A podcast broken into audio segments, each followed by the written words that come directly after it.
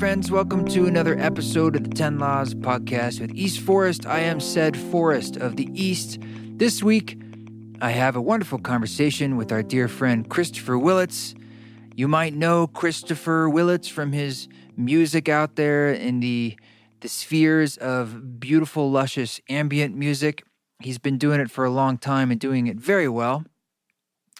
But I've been trying to get him on the show, and we finally we finally had him. So I think you'll enjoy this. And if you stick around to the end of the conversation between Christopher and I, he guides us through a wonderful little uh, grounding meditation. So that is in this podcast as well. But one of the reasons I wanted to release this this week is because uh, Willits runs and or is one of the I believe he's the founder or one of the co-founders. Anyway, he's highly involved, shall we say, with Envelop, Envelop SF, which is this cool space that I actually I did one of the uh, Ram Dass chapter events there, release event, where it's it's got over 30 speakers and it's this very enveloping immersive experience with sound. And as you can imagine it's been tough with covid for them to stay afloat because they can't really do these in-person events. So we're doing a release show a virtual release show for the spores album on november 1st with envelop sf so how does that work? Well, Chris is taking the whole Spores record and he's doing what's called a spatial remix. So he's kind of moving and playing with the sound so it becomes a bit more of a three dimensional, dynamic, moving experience on headphones that we can all experience together collectively virtually as a live stream so we'll listen to it and then there'll be a q&a with myself as well so we can discuss sort of how i made the record and what's going on and what our experience was like so this is a donation-based event. If you want to, you can grab a ticket in advance, please. Go to eastforest.org slash tour and you'll see the event, see the links. Envelop has a website too if you want to search that and you'll see it on their streaming events. And I really look forward to sharing this with you. So that's uh, 11-1. I believe it's at 6.30 p.m. Pacific, something like that. And a one of a kind opportunity to take a deep dive into spores with this even a more unique mixing experience. So check it out. That's coming up real soon. The Spores record is available on vinyl. There's only 300 copies, so some of those left. If you want to get your holiday shopping on, grab one while they're they're grabbing is good. We're going to make some little merch bundles too if you want to grab some other things in larger quantities or you know just kind of get a, a bundle of things it's kind of fun, like the perfume oils and, and things like that. So if you're not on the mailing list, we'll probably mail out pr- probably a little discount code or something like that for the holidays. Um, but get on that. You can get on the newsletter at eastforest.org. But thanks for everyone who subscribes to this podcast. You can do that now. It's a great way of showing your support as well as giving the podcast a review.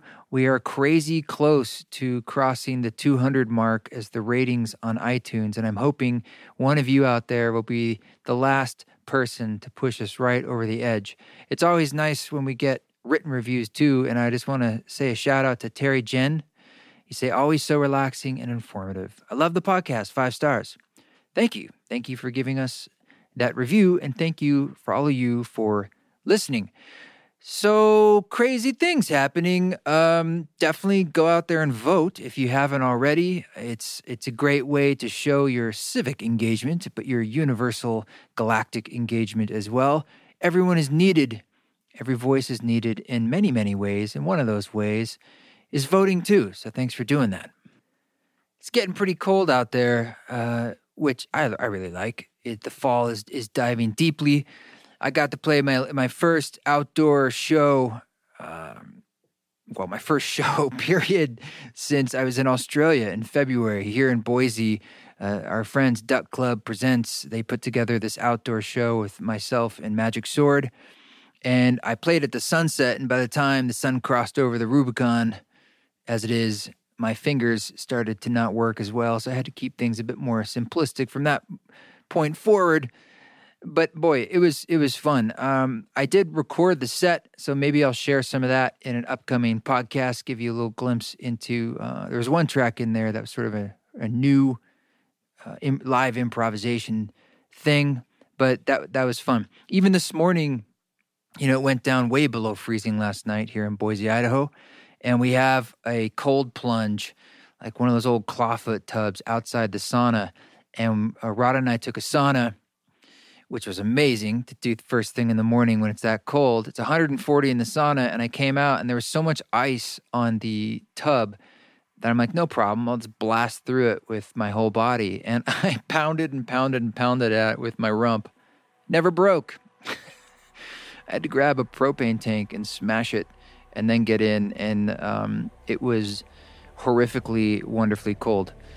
Okay, guys, I don't know if this will be as much as a shock to the system as that cold water is, but I think it will warm your heart and you'll dive into the creative process and the music business and a guided meditation at the end. All things wonderful with our friend Christopher Willits.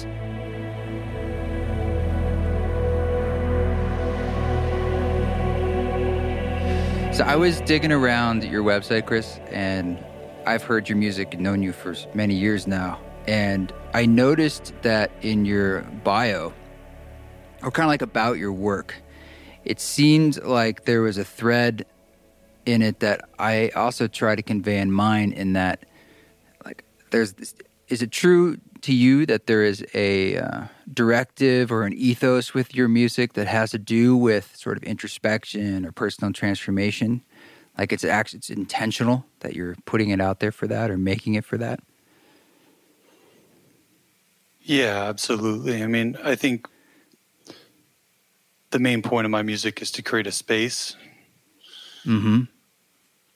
People can come into it and do the work that they need to do and it's it's working in these different ways where you know I'm creating it, I'm holding that space, you know, for myself to express what I need to express and that that feeling, and at the same time, I'm imagining the listener, and I'm imagining the space that that's creating, and where that can take them so, yeah, no matter what kind of music I'm making, for me, it's very much about creating a space. And um, within that space, you know, you can do whatever work you need to do.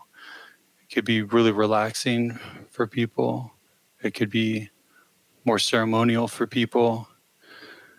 It could just be nice stuff that's going in the background to help some focus and kind of tune the attention a little bit So there's all these different modes to kind of come into it. Mm-hmm. So whenever I'm creating, I'm I'm really feeling out, you know, kind of where does this thing need to go on a personal journey and a personal level? Because that's you know that's the the kind of internal intention that I'm placing into it, and at the same time, I'm understanding, you know, imagining like where that connection is happening.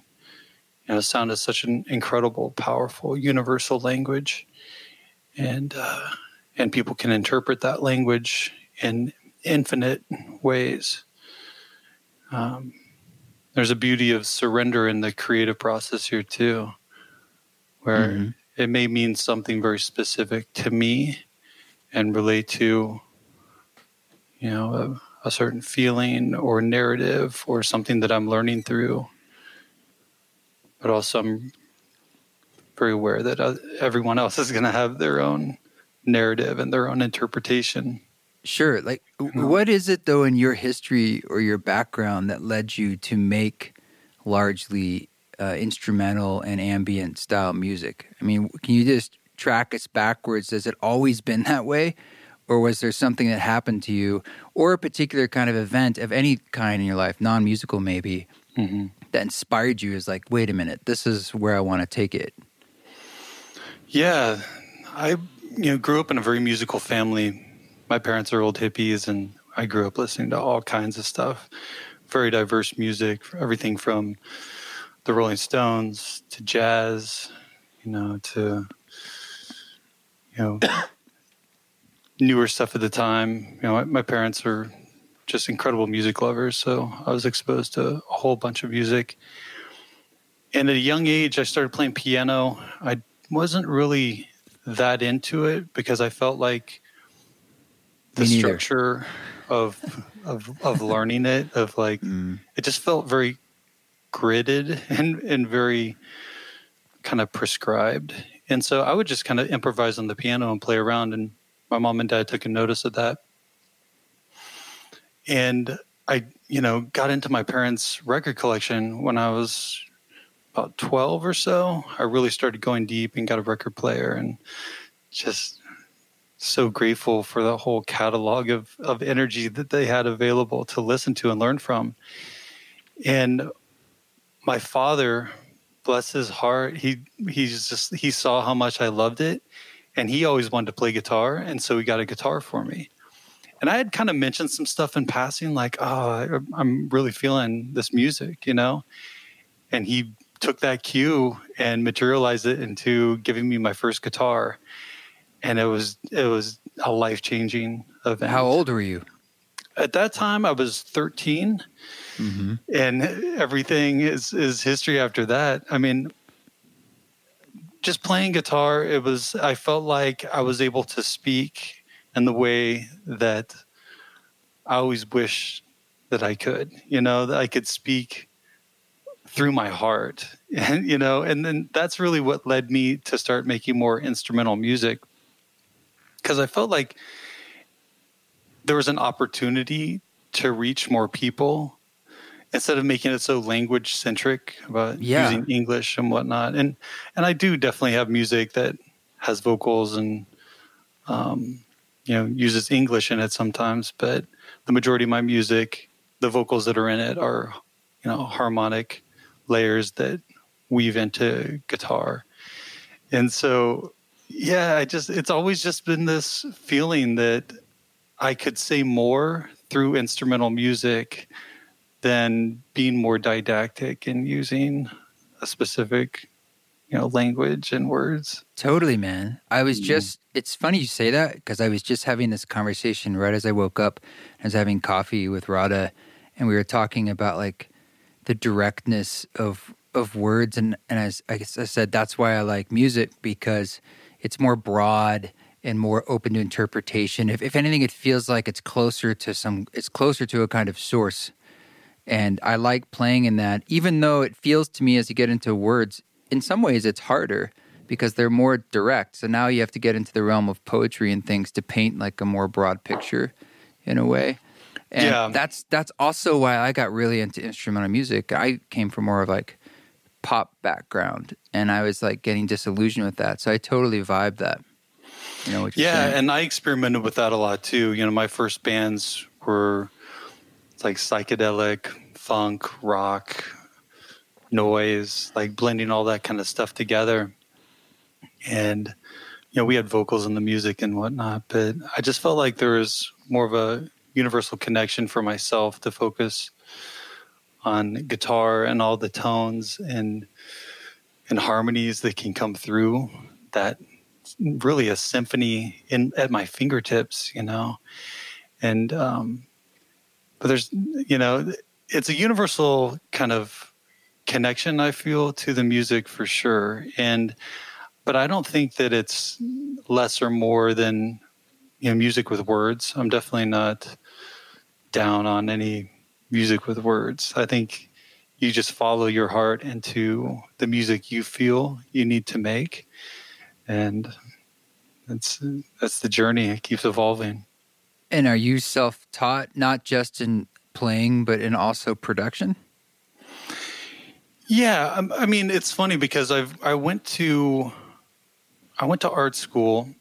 you know, very much self-taught, playing guitar through high school and I mean, I tried taking some guitar lessons, and basically the teacher would just have me bring in some CDs that would be like, you know, what do you want to learn? And he would like tab it out and show me how to do it. And I was like, this is this is actually really easy. I'll just do this myself. And uh-huh. so I would just woodshed in my in my room with my parents' house, you know, and and just learn um, all the music, um, hours of listening to John Coltrane and Jimi Hendrix solos and like pausing it and then going back and then playing it again and like playing along with stuff and understanding the patterns that I was really attracted to. and that kept growing. And then around the, I don't know, it was maybe like 15 or 16, and I felt like I wanted to go deeper into jazz. And so I worked with this amazing guitarist uh, named Rod Fleeman, who's a, a, legend in the jazz world in Kansas City, where I grew up.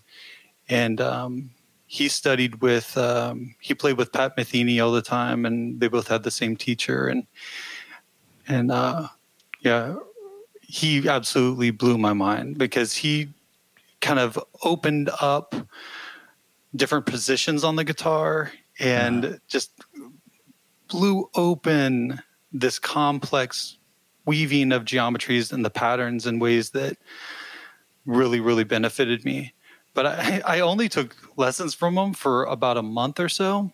Mm-hmm. And I felt at that point I got what I needed to get. He helped me see the spirals of the patterns on the fretboard. And and then from there, it's just been a constant journey of allowing my imagination and then and my heart to come out through my fingertips into you know these patterns and just letting it flow. So it's it's been a constant process of you know discipline technique and you know you get to know all your scales and how things work together on a music theory level. And then also just letting that technical information melt away so it can just be present in the expression that you know I'm, I'm wishing to get out there and share with people. So it sounds like your process of, of playing music is is a practice for you. And when I, I say that in the way like it's your method of personal transformation. Yeah, so is, is there a particular kind of do you attach any ritual to that or process or structure or is it the opposite? It's like don't think about it get out of the way just do it. Both you know there's there's times where sometimes it's like chopping wood and carrying water you know it's just the discipline of sitting down and creating the space to to create and having no expectation of what's going to come out of it and really having a discipline of play on that level too. Yeah.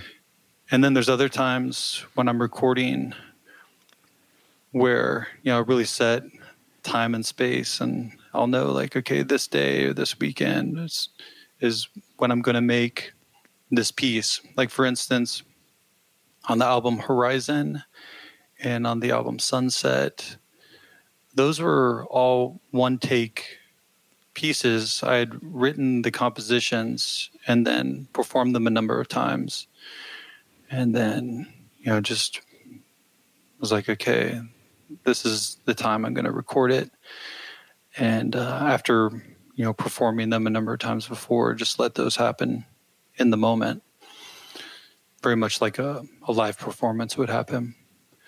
So I kind of move through a lot of different ways of working, but it's it's a combination of of play and having a discipline of just creating that space, and then also um, setting the time. You know, just going extra deep. That, and that's a lot of it. It's just know, like marking out the time. you know, sitting yeah, down. Yeah, and you really do. You have to have a big chunk of time. It's it's not like uh, you can just you know expect of yourself to make a track in like you know an hour or 20 minutes or something i, I like to work in about four hour chunks of time me too yeah that seems like a good a good space you know you can get in and explore stuff you can see where it starts to develop and you can you know have a have a solid um, session for yourself to kind of take the next steps forward on that whole path you know yeah, you get out before your ears get tired, and then come back with something fresh. And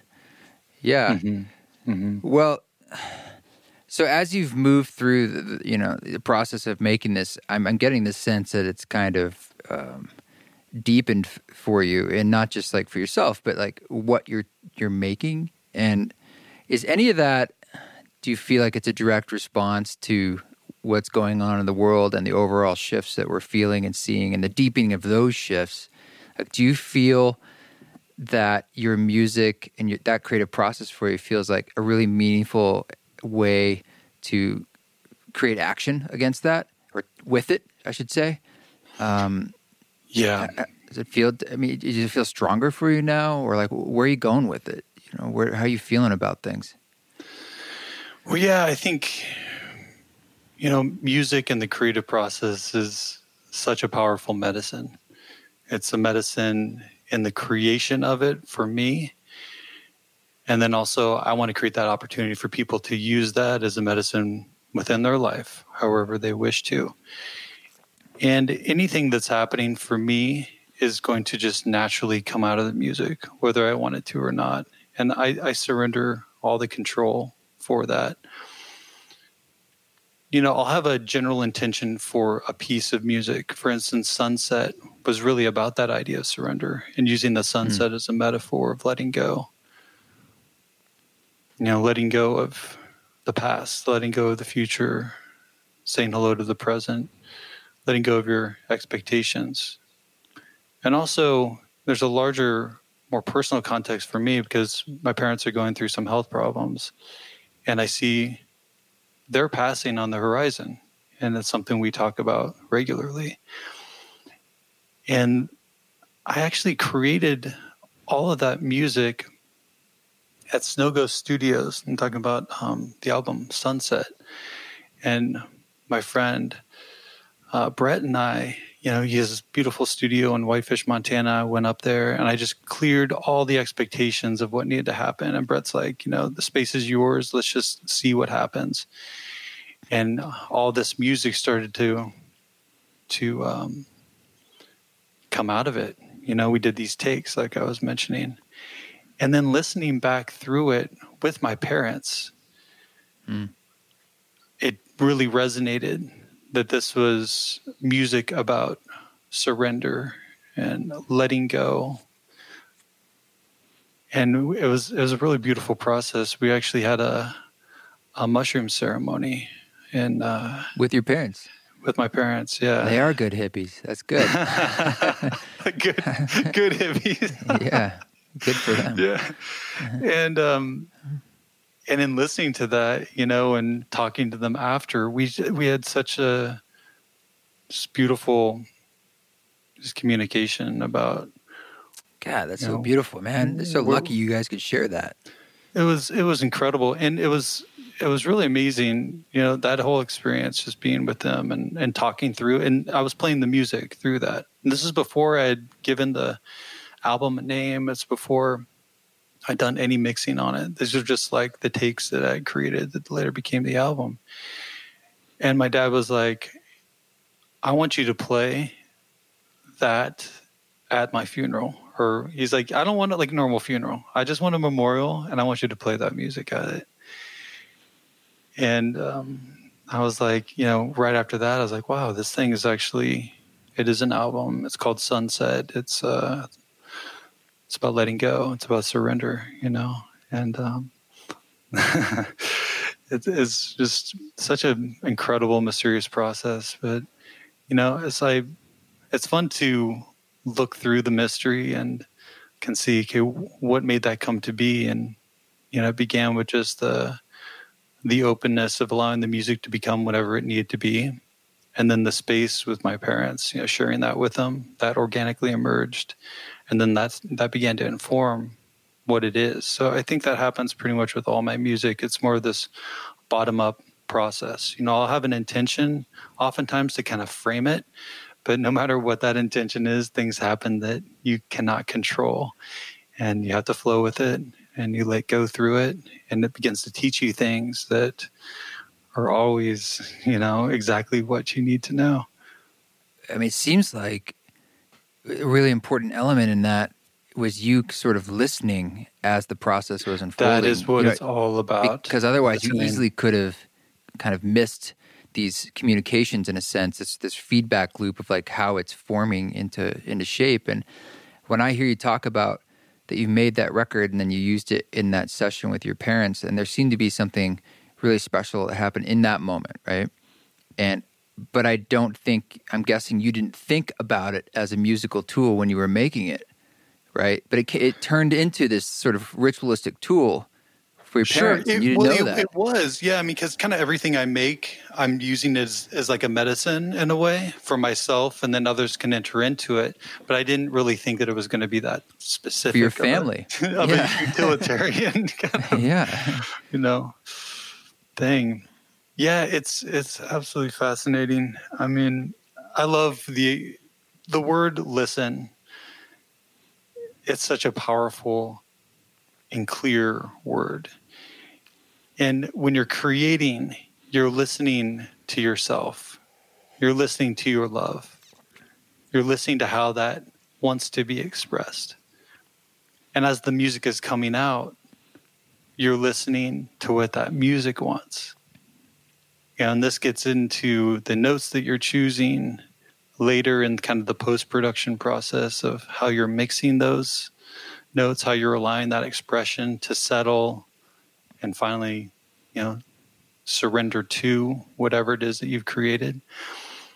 And then allowing the listener, you know, to listen and and framing that space. Um, just the the best Well, you how, how do you do that? Mm-hmm. Because I think some people might be thinking in their heads right now. It's like I understand the concept, but wh- how does that manifest in your mind or in your heart or in your body? Not just maybe when you're making it, but also then when you're sort of you've got that critical mind about okay, should I do this? Should I change that? What does it feel like or look like to you to be listening versus not listening? Well, it's a, it's an energy, it's an attention. You know, from the very beginnings of feeling the music coming out, it's a it's a warm glow, and it's in my heart, and my vision is open, my mind is quiet. That warm flow is coming out through my arms into my fingertips if I'm playing guitar, or up through my my throat and out my mouth. Actually, when I'm playing guitar, a lot of times I'm always kind of singing the lines too, kind of get Mhm. both channels moving, and it feels really in sync with where the vision is going. And then you make the recording, and then you listen. Okay, what needs to happen here? Are there any changes that need to occur? How does the music want to connect to the larger intention of whatever this piece is about? And then that's where like the minutia starts to begin because oftentimes there'll be some layers of things. And so, you know, on a on a microscopic level, you know, I'm asking myself, okay, how does this sound fit into that larger intention? And how did the vibrations of that sound connect to all the other vibrations within this composition to, you know, occupy the space that I'm imagining? And so there's this these scales of listening from the micro to the macro. And then you know you get that completed in the way that feels is you know appropriate to the the numerous present moments that have you know occupied this music. And then it gets to people. And i just love hearing how people utilize the music. And that always gives me a lot of feedback to see how it's translating because I can know that it's Yeah. working for me, and hearing from others to understand how it's working from them helps to connect the circuit. And it's always a process of iterating on that and refining that and improvising through it. Yeah, it's interesting when a piece is released into the world. It feels sort of like you're making a little boat and you push it out, and that's it has its own life now. And I often feel like you might hear a story from someone about an experience they had, and part of me is, of course, excited and overjoyed, and part of me though feels like I don't really have much responsibility with that anymore. I feel like I feel like that's beautiful and i feel a thread of connection to it but i'm like that was between you and the music now Yeah. and like i'm not gonna take credit for that that was that was you in that piece and it's like two beings in a sense I feel the same way. Um, yeah, looking at responsibility, I think is is a really meaningful thing, right? And and surrendering that responsibility when you're ready, because what is your responsibility as a creator? And that's a good question yeah, you know I mean, what is it for you for me? It's and it goes into a larger question. It's like, what is our path just as a being here together on this planet? And, you know, what is our karma? How are we moving through that? What are we learning? And for me, it's so much about completing the process, completing the work that needs to be done, completing the service that needs to be done. And that can come down to these very specific things like completing a piece of music. So that it's like asking, what is it that needs to conclude? What is it that is what is ready to be surrendered on mm-hmm. this path? And through that expressive process, I'm taking responsibility for myself to complete that in the way that feels natural to the process. Once it reaches someone else, yes, it is actually their music. And that's what's so incredible. I mean, when someone's listening, they're actually creating the music. They are making the music in that moment.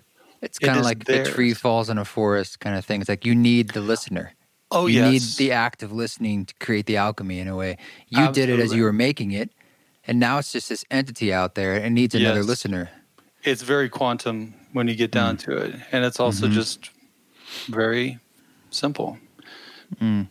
You know, everything that we're experiencing, we are creating, we're translating into our understanding, you know, through these perceptions. And then we can learn from it. And in that learning, we can complete the next steps along the journey. You're talking a few times now about uh, letting go and endings and sunsets. Uh, what what is it you think?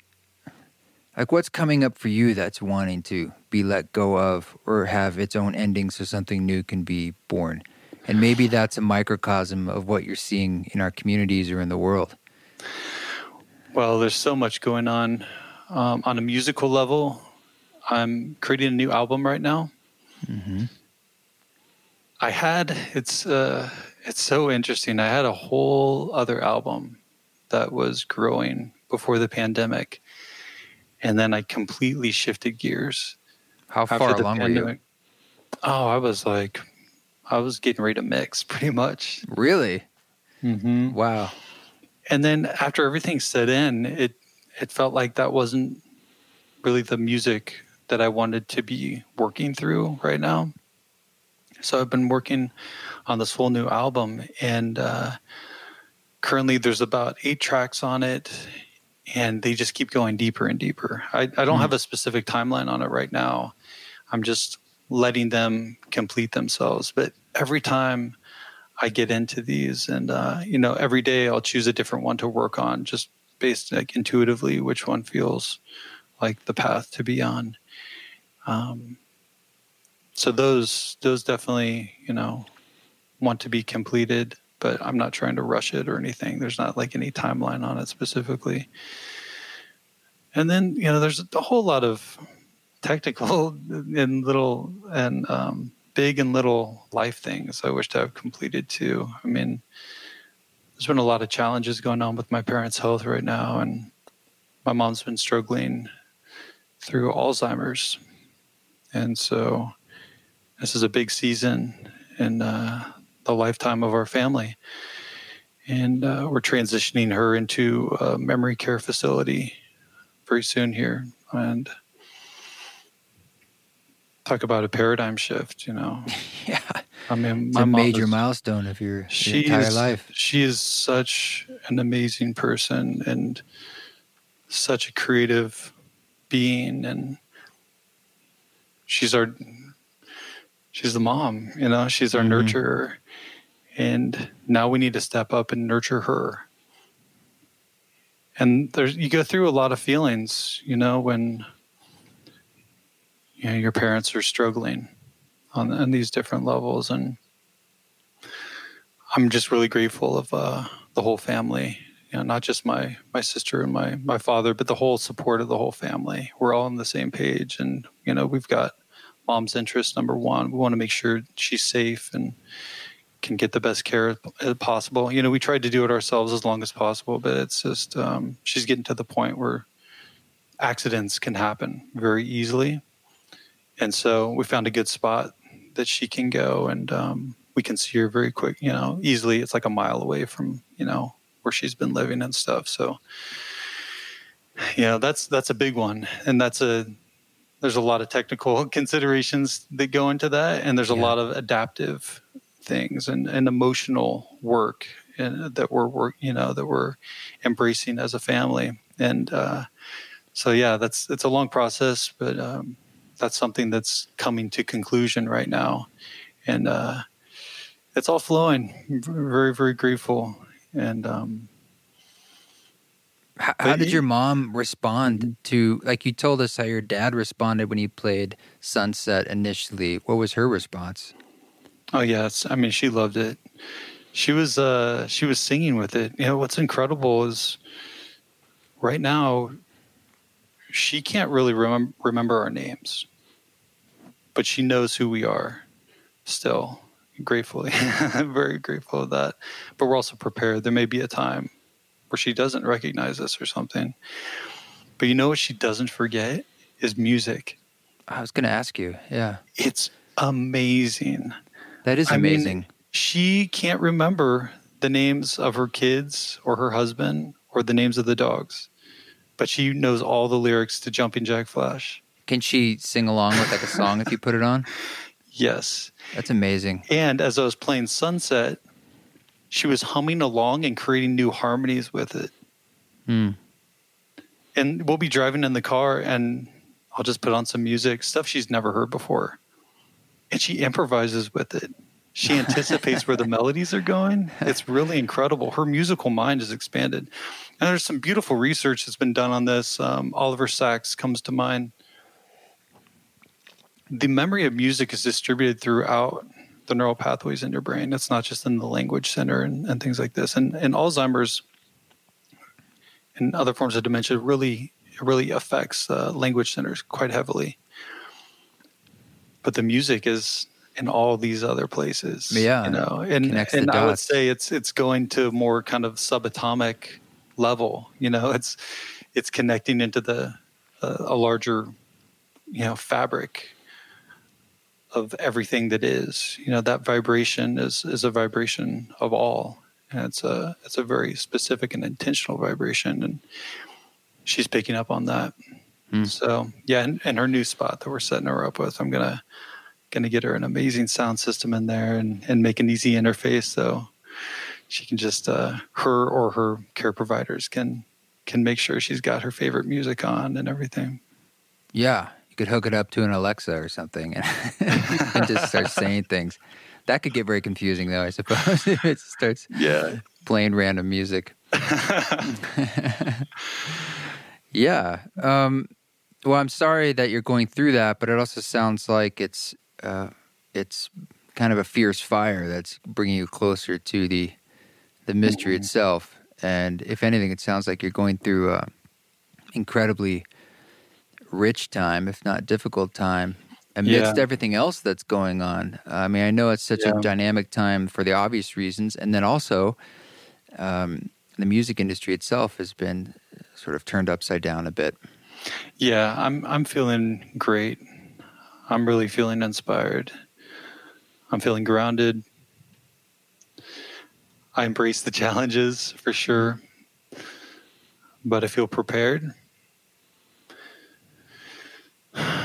Just what are the and, and what are the things that help you feel that way? Are there any other practices that you're using besides staying connected to creativity and music?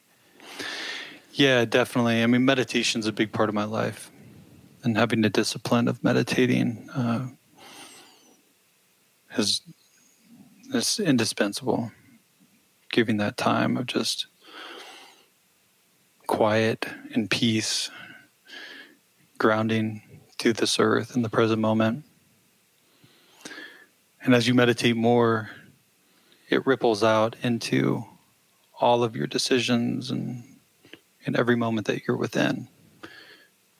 So definitely grateful of uh, of all those practices. Grateful of uh, qigong and tai chi and everything that's taught me about the flow of energy and and uh, the movement of grace through the body and staying healthy. You know, exercising, eating good food, being aware of where the attention goes. You know, understanding where challenges and distraction can come up and pulling your attention back to your priorities and what you need to be focused on. What does your meditation look like? I do a lot of, so it's kind of a combination of Zen meditation and a lot of visualization techniques. So, first thing I'll do is, you know, just ground myself and understand, just listen to everything that's going on within me. And then allow those things to move and just kind of move them out of my space. I mean, I could we could walk through a whole meditation here, but generally, it's it's kind of like. Do you teach meditation? I do, yeah, and I love it. Yeah, I teach a lot. Can we things, maybe we could maybe not right now, but I'd like to. Yeah. We've often done this on the podcast. We end it oh, by doing do a meditation.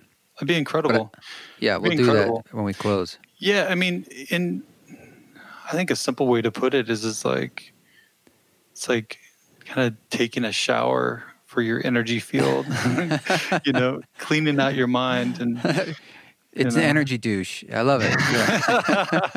Yeah. so, you know, if you don't have a meditation practice, it's it's okay, and um, there's a lot of ways that people can kind of come back to their grounding and into their center. But it's really easy to find a meditation practice. It's easy to have resistance and maybe not know what to do, but you can just sit and breathe, give yourself the time and space to do that. I mean, if you think of all the times you're taking a shower or you're brushing your teeth, or you're sitting on the toilet, you know, um, you can at least take that amount of time to just sit quietly and breathe and find a meditation technique that works for you. Hmm. Yeah, the phone's taken up most people's time. It's sort of filled the gaps of life mm-hmm. and uh, hurried yes. hurried yes. the mind. So you get a get a meditation app.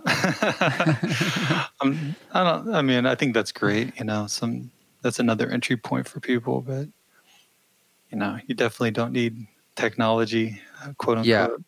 I mean, our our attention and our bodies and all of this energy moving through us, it's the highest technology available. Just no doubt. Yeah. Well, let's put a pin in that and just circle back to that in just a little That'll bit. Um, I just want to switch gears a little bit and mention before we forget or run out of time that we're doing this event together on November 1st at Your Space Envelop, which you have a couple of them, but the, the first one, the main one, I believe, in, in San Francisco, mm-hmm. which is a spatial audio enveloping sound space. I think there's 37 speakers yeah, I remember 32 correctly. speakers that surround the 32. audience. So basically making a, a sphere of sound around the audience. Yeah. Yeah, and you can move things around. And uh, I'm sure that's been tough that you not being able to do in person events for any live music venue. It's been really, uh, we might lose a lot of venues. I hope you guys can hang on. So that event I know is helping you guys out. So we encourage people to join that.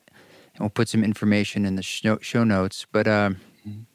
maybe you could just tell us a little bit about why you're into or what makes you know people are like I don't what is this? What is spatial mm-hmm. remixing and why? Mm-hmm. and I know you, last time I was there you were telling me how turned on you are by this whole process. It's kind of all you want to really be doing at that time. Mm-hmm. and what is it about that? Like why is that different? Why is that special to you? Yeah so yeah I'll give you guys the big brushstroke. So Envelop is a nonprofit organization that I co-founded and I direct and it's all about listening together.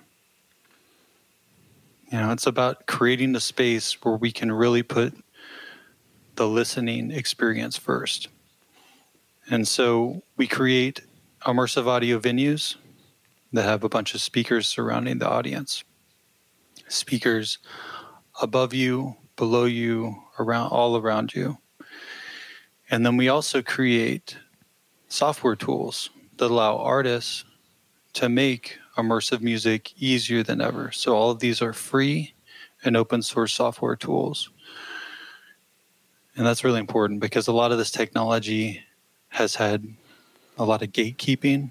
It's been very expensive, or there's certain kind of formats you have to use to do it this way or that way.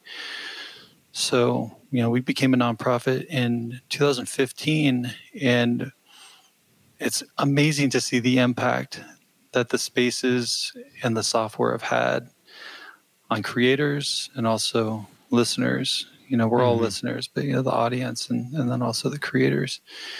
And so in Envelop SF, we have this listening space and we host about 40 to 50 people at a time. Everyone's sitting in a circle. We had some comfortable chairs for people to relax on. And then the artists can tell the sound where to go in any one of these points in this virtual sphere of sound within the software. And then that translates out into the actual environment of the space. It brings everyone together in a way that is just so inspiring. I mean, the reason why we created this, and I've had a vision of this type of a music venue for years, I knew it would have some really powerful social implications. But the impact that we're seeing has gone beyond our wildest dreams. And it's so inspiring to see people really go through a transformation and, you know, just expressing how they never listened to music this attentively and this well before. I mean, the, the sound system is incredible. You've got, you know, sounds moving all around you. You're sitting by people that some you may know, some you may not know. But that whole experience of being inside the sound is bringing people together on another level.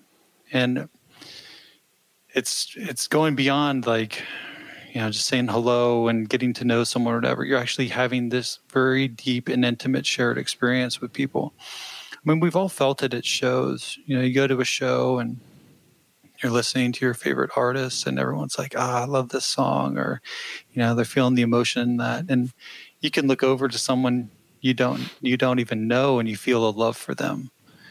You have this group empathy that starts to emerge, and in a lot of ways, you know, there's like this bridge socially that just comes together. You know and envelop listening spaces amplify that. That's what it's all about. I mean, do you think it's creating a greater group connection and deeper experience for people because the novelty of it being uh, different than a stereo field, or is it something more going on there? You think, or is it also just feel like it's like a new technology in a way, sort of 3D mixing? Because mm-hmm. I could mm-hmm. see that being like the next threshold of of mm-hmm. mixing with headphones as the For technology sure. changes. For sure. I mean, many of us don't realize it, but the music that we listen to, you know, the stuff that you hear on Spotify or Apple Music, it's all essentially, if you think of it in terms of the geometry of listening, the music is coming at us from a two dimensional plane you can kind of imagine this if you're you know at a festival watching someone you've got these stacks of speakers one's on the left one's on the right and it's coming at you from one direction. That's great you know? However we listen in three dimensions. And so you know what happens when you actually make music that can live and be expressed in three dimensions as opposed to it just coming from one direction and what we found is it greatly amplifies all the love and creativity that the artist has put into that music. Because you can start to make gestures of the composition, you know, musical lines and and different passages, you know, move up and around the audience, all creating this more active listening experience. Because you're not just listening to the front of you, right? Right? You're listening to everything around you, and it's not just your ears. You're feeling things in your body. You're feeling sensations all around you. So when you're actually inside the music, that's what's amplifying this more connected feeling.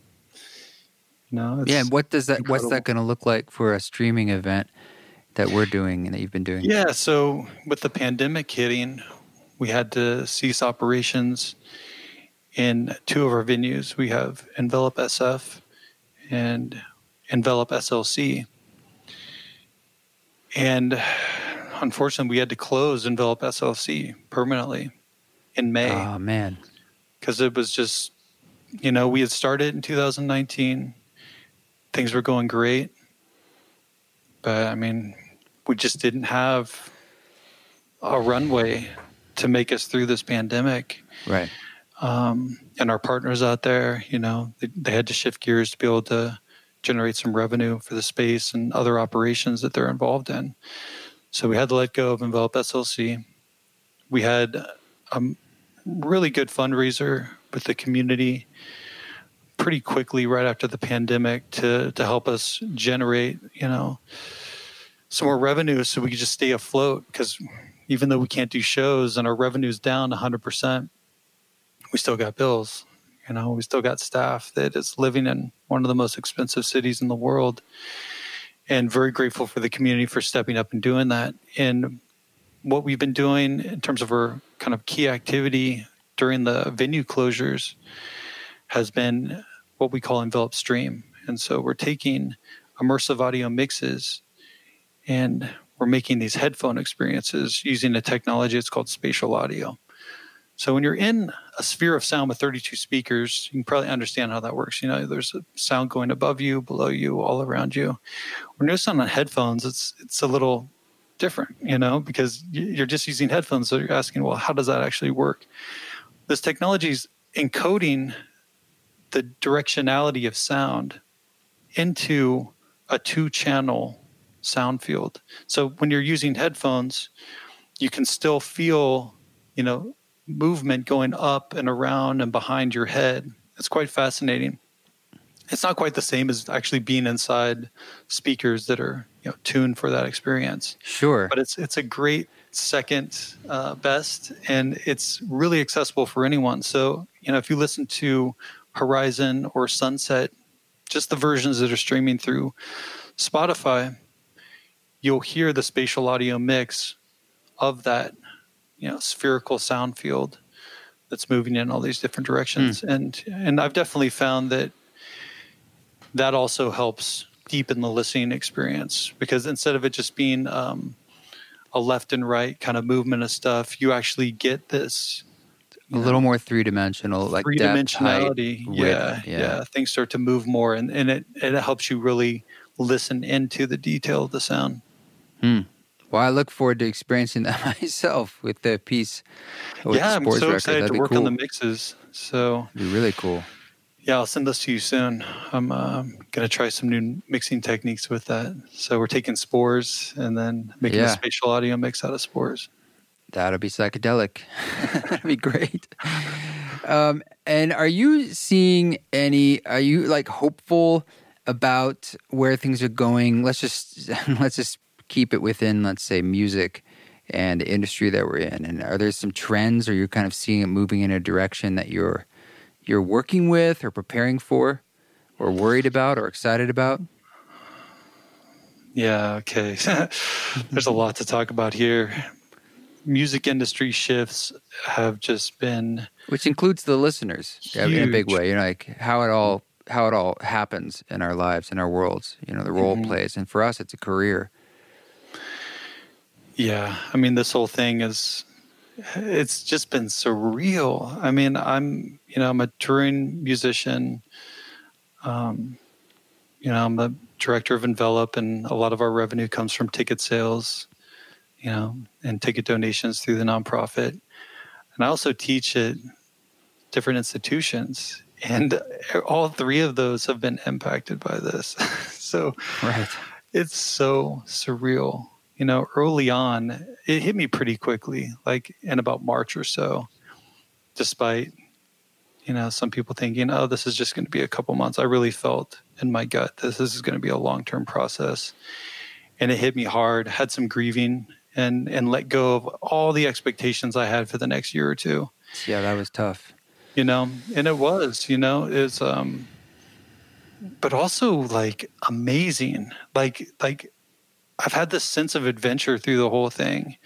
Even in that time, yeah, I remember talking to my, my parents at one point and uh, you know, and just like just crying, just like this is just amazing, you know. But it's like I wasn't sad. It was more just like this is a, the new this new thing is happening, and just really grateful of the friends and family that are around to support through that, and just reminding like when you strip it all down, being present focusing on what you love to the best you possibly can, make the adjustments you need, you know, support each other and we're going to get through this, you know, support your neighbors, support your family, call your friends, you know, step up in every every single way that you can, stay dedicated to your work, be healthy, keep learning, you know, get your get your discipline dialed at a new level. You know, the, there there are new opportunities as things crumble there are also new opportunities within the music industry. You know, to speak specifically about that, I'm seeing that people are really using the music as a medicine um, like never before. Community, you know, the conversations I've been having um, with people who reach out and whatnot, it's been really inspiring to hear, hear that. And I think that there's just um, a really powerful utility you know this medicine is is very functional for people right now and um, so that's cool you know and mm-hmm. and i think you know streaming has has gone up to some degree which is which is cool on the other hand you know without any shows and without any timeline to plan for it makes you know seeing into kind of the next steps a lot more challenging. So i've just been focusing on you know what, what's the next step? What's the next thing that needs to be completed? Where's my attention? What needs to who can i serve? You know how am i serving myself? And just flowing with it. There are many venues as you mentioned before that are closing down through this mm-hmm. we don't know how bad it's going to be right now but it's going to be bad i mean envelop we are on very thin ice right now you know, we're going to do another round of fundraising here towards the end, um, now until the end of the year, maybe into January too, depending on how it goes. And, you know, we may have to figure something else out. We don't even know. And, um, and we've been very lucky with the support we've gotten from our community. But there's many venues that aren't aren't doing good at all. I mean, even just in San Francisco, there's a handful of, of legendary venues that are closing down. There's mm-hmm. probably going to be thousands of venues um, that are going to close down when we can actually reopen. So that is, it's just devastating. It's devastating for artists. It's devastating for managers and booking agents. It's devastating for the people who are working in these venues everyone from the bartenders to the people working sound and the venue owners. It's um, it's really really tough. Um, you know, we're a member of NIVA, who is uh, you know they're advocating for um, federal relief and and um, you know for independent venues because there's not really a lot that's come through the pipeline. Mm-hmm. Um, so we got our fingers crossed that some more help can come down financially, but even then, it's still going to be really tough. Um, but let's let's think of the of the positive aspects of it. I think we're all reminding ourselves how important music is for our well being. That's wonderful, and you know, if you're an artist that's uh, streaming and able to keep doing stuff, you know, hopefully you're you know you're using this as an opportunity to connect deeper with your audience. You know, from the kind of um, agency level, um, label level, and things like this, um, we've been seeing some really concerning trends in the music industry uh, for a while now. The last uh, 10 years, the last three to five years, especially, things are just becoming a lot more corporate. And, um, what do you mean by that? Like major well, labels influence? Yeah, or? like independent venues, independent mm-hmm. venues yeah, becoming sure. Live Nation, non-independent anymore. Yeah. Um, booking agencies who used to serve. Um, yeah, that's been crazy in the last few years. They all yeah, they're all getting consumed by the bigger. They're all ones. being yeah, they're all being yeah. consolidated, and um, you can kind of think of it in terms of like kind of like agriculture, where you have like a a, divi- a diverse ecosystem of food growing together versus uh, a monoculture of one thing. Um, you know that the ecology of music um, and the music industry has been shifting for a while, and the pandemic is um, is really affecting this. What it's going to look like after that, I think we're shaping that future right now. I mean, we're seeing some of that monoculture starting to break down, but it's really unclear. Like, you know, is the level of that diminishing, and then you know, is that threshold going to be counterbalanced by independent venues and small businesses that can still hang on through this? You know, we don't really know. But there is an opportunity for some of this conglomeration that's been happening in the industry to maybe break up a little bit and allow more opportunity for independent venues, independent artists to kind of get a, a foothold again. Now, in terms of touring too, and you can tell me when to stop because I can keep going on about this forever. But the well, I'm selfishly interested because yeah, it's, I mean, it's, it's on my mind a lot. So yeah, it's nice. To hear that. It's fascinating because it's it's all going to change the economics of it when you don't have a healthy venue ecosystem that can afford fees for artists. You know, we've seen fees for artists uh, go down. Really, yeah. what's well, it's been really rising. Yeah fees have been rising a lot since you know physical product has gone down in sales, and there's there's some definitely uh, there's some need for that you know because as an artist you're not really selling you know physical products as much um, and streaming is the thing but streaming doesn't really generate much income. So to compensate for that fees for live shows have gone up for artists which has been a good thing for us. But i think we're definitely going to see a hit in fees because you don't have um, there's not that same economy to be able to support it. So it's anyone's guess as to what's going to happen. I definitely am thinking positive, and I'm also looking at through the lens of Envelop and other types of listening spaces. I mean, one of the reasons I made Envelop was to create an opportunity that goes beyond the normal music venues. I've seen problems with these for years. the The focus isn't the music; the focus is selling alcohol. Yeah, you know, the focus is, and it's great. I'm not saying that's all bad, but the focus isn't always the music for a large number of venues. And I'm not saying this for every kind of traditional music venue that just has a couple of speakers pointing right at the audience. No, but they, the they really care. Like, is it an audience you're bringing in? Not only are you filling the seats, sure. but do they drink? Like, is it a I've drinking had crowd? influenced yeah. by that. Like, Will, it's how yeah. you know? Do, is your audience uh, they drink a lot? And I'm like, yeah, I don't, I don't think so.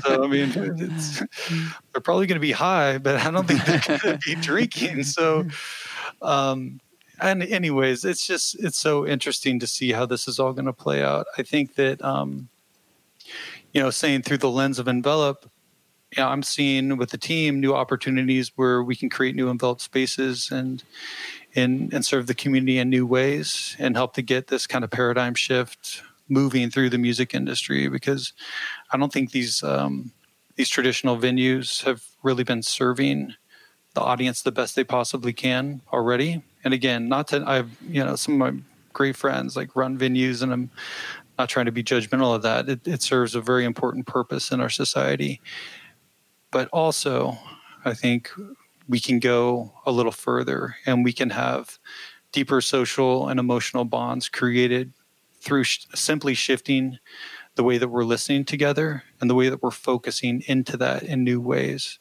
Mm-hmm. So, how that scales, you know, we have yet to see. But I, I definitely am. I remain optimistic that um, you know we can we can rebuild in, in a new way as opposed to just trying to, you know, push through and try to rebuild what there was before, which already had problems. You know, we have an opportunity to rebuild things from the ground up. It's a kind of sunset or a series of sunsets of closings here, so something new can emerge, and that that seems to be happening across the board in all different aspects of our lives and the world. Mm-hmm. So here it is in another shape. Um, yeah, man, I feel like this could be a good point if you're feeling cool to maybe guide us through a little like Willits meditation style, and uh, we can close out with that. Sure. Yeah, let's do it. Cool. So let's do a grounding meditation. All right, so find a good, comfortable place to sit. You can sit in lotus position, half lotus on the ground, or just sit in a chair. Make sure your posture is good though. So you can put a pillow behind your back, maybe. Make sure you got a nice upright back. Take a couple big deep breaths in through the nose, out through the nose. And just say hello to yourself here, right now in the present moment. And say hello to yourself, making some time. Just be present. Okay, so we're going to do a grounding meditation. And we've got our setup here, seated either on the ground or in a chair. Put your hands on your legs too. Just relax your fingers right onto the tops of your thighs.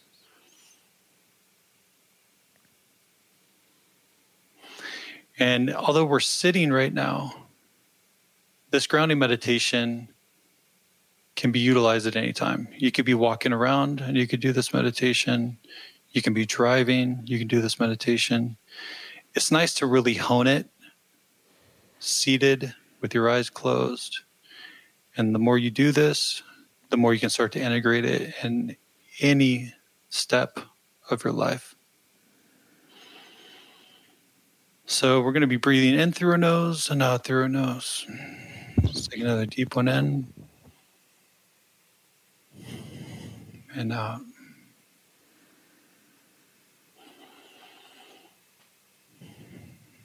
All right. Place your attention right in to the center of your head. This is going to be our anchor point. So imagine a golden ball right between your ears and right between the front and the back of your head. Okay, this is a neutral point of focus. This isn't a chakra. There's nothing moving around here. It's just a golden ball. Just visualize that. If your mind is wandering, it's okay too. Visualizations are fun. Just imagine you're playing So, about the size of a golf ball, right between the middle of your head, between your ears, and between the front back of your head. So, from this point, we're going to use this as an anchor. And we're going to anchor ourselves to the center of the earth with this golden ball, this neutral space right in the center of our head. So take a deep breath in through the nose, out through the nose, just regular breathing. And from the center of this golden ball, let's draw a line straight down to the bottom of our spine. So this line is just naturally just falling with the gravity of the earth all the way down to the bottom of our spine. And notice what this line looks like. There's no judgment on it. Just notice what it looks like. It might look like a beam of light. It may look like a string. It may look like a root or a vine. It may look like a cable or something. Just notice what it is. As you notice that string, that line that's coming down, it's allowing you to be present with that connection from the center of your head to the base of your spine. Right?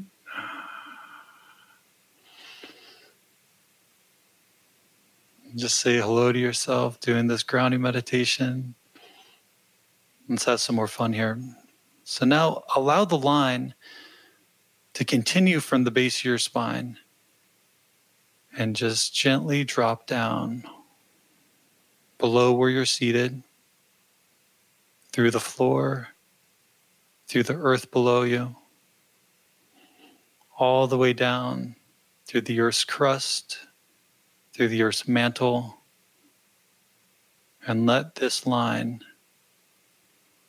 go all the way to the center of the Earth.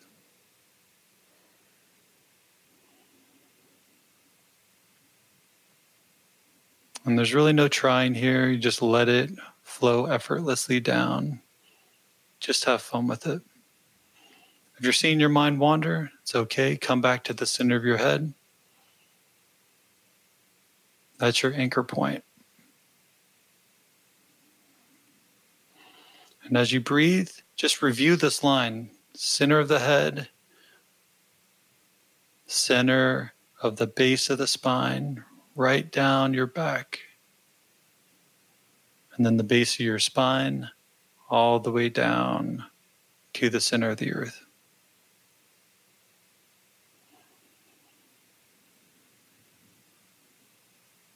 And just notice how that feels. Might feel things slowing down a little bit. May feel a little bit of gravity. May feel like a weight has been taken off your shoulders.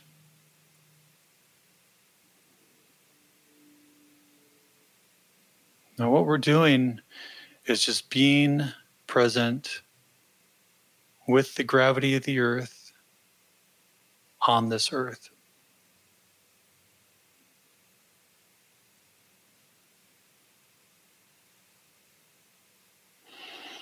As you continue to breathe, review that line again center of the head, base of the spine, center of the earth.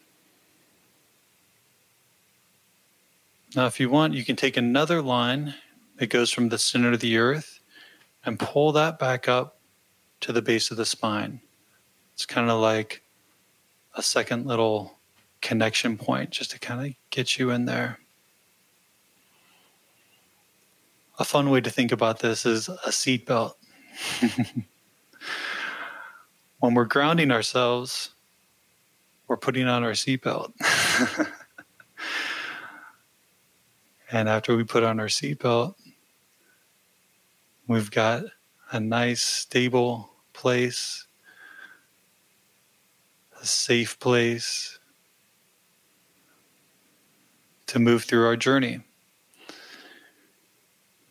So let's just review one more time as you're just breathing, center of the head, all the way down, base of the spine, base of the spine, center of the earth. And then bring up that connection from the center of the earth back to the base of the spine.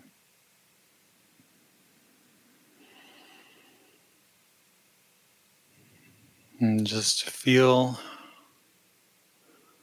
what it's like to be grounded in this moment.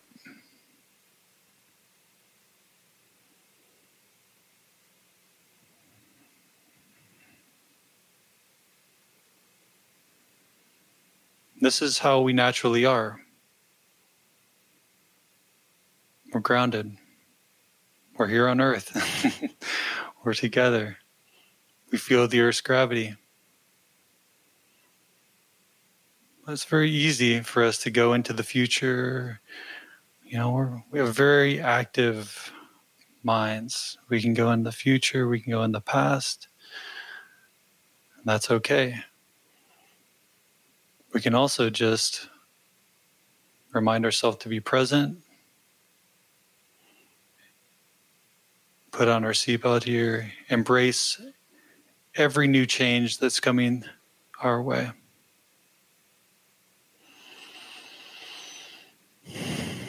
So take another deep breath. Just validate doing that meditation. Validate if you're seeing that line, the center of your head, the center of the earth. Validate if you weren't seeing the center of your head or that line or the center of the earth. Either way, it's totally fine.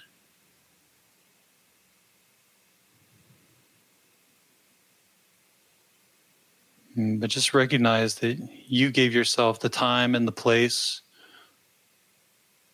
to ground yourself. And when you're grounded, you're present, you're embracing the next changes, and you can also begin all kinds of other energy work. You may be working with plant medicines. You may be doing some type of chakra work You may be clearing out some past trauma from different energy centers. And that's fine. Because now you're all set up. So let's conclude the meditation. Remember to keep breathing. And I like to just bend over, touch the ground recognize where we're at. Nice little reminder of conclusion. And there you go. There's a grounding meditation for you. Mm, thank you. Didn't the Buddha, when he reached enlightenment, he touched his finger to the ground as the answer, mm-hmm. as the response? Mm-hmm. and it was so. Thanks, yeah. buddy. Yeah, man. Connecting Appreciate the circuit. That connecting the circuit with you, connecting the circuit with all these amazing listeners out there. And that was beautiful. Doing improvised meditation. We're connecting the circuit with ourselves to the earth, to this present moment. You know, surrendering the future, surrendering the past, and just being here, being in service to each other. Indeed, indeed. Thanks so much. It's good to see you, but thank you for giving us some time and longer than I know too. you expected. ah, I love it. I can't believe an hour, hour, and whatever else went by. I mean, time dilation. It's um, yeah, it's a beautiful thing, and very grateful to share your music on November first. Yep, we'll, we'll, link to that and um, to your work as well. And uh, thank you so much. Hopefully, we'll do it again. Yeah, hope to see you soon too, man. Thanks, buddy. Yeah, we'll connect soon enough. Much love, everyone. Thank you so much. Thank you, Mr. Willits, for joining us. Always good to spend time with you, and thank you for your generosity in sharing us, uh, sharing with us that that meditation. This song that you're hearing in the background is called Coast, and it's a Christopher Willits song. You can dive into his music anywhere you listen to music, and he also has some really amazing visuals that he often incorporates with a lot of his live shows, and you can see some of that on Vimeo, a bit of that on YouTube if you want to kind of get a multi layered experience with his work. But it's another deep dive, and he did a rework for the Ram Dass project. So on the Reworks album, there's the I Am Loving Awareness Christopher Willits rework. So if you, if you haven't heard that, you should check that out. It's amazing, as well as the entire Reworks album.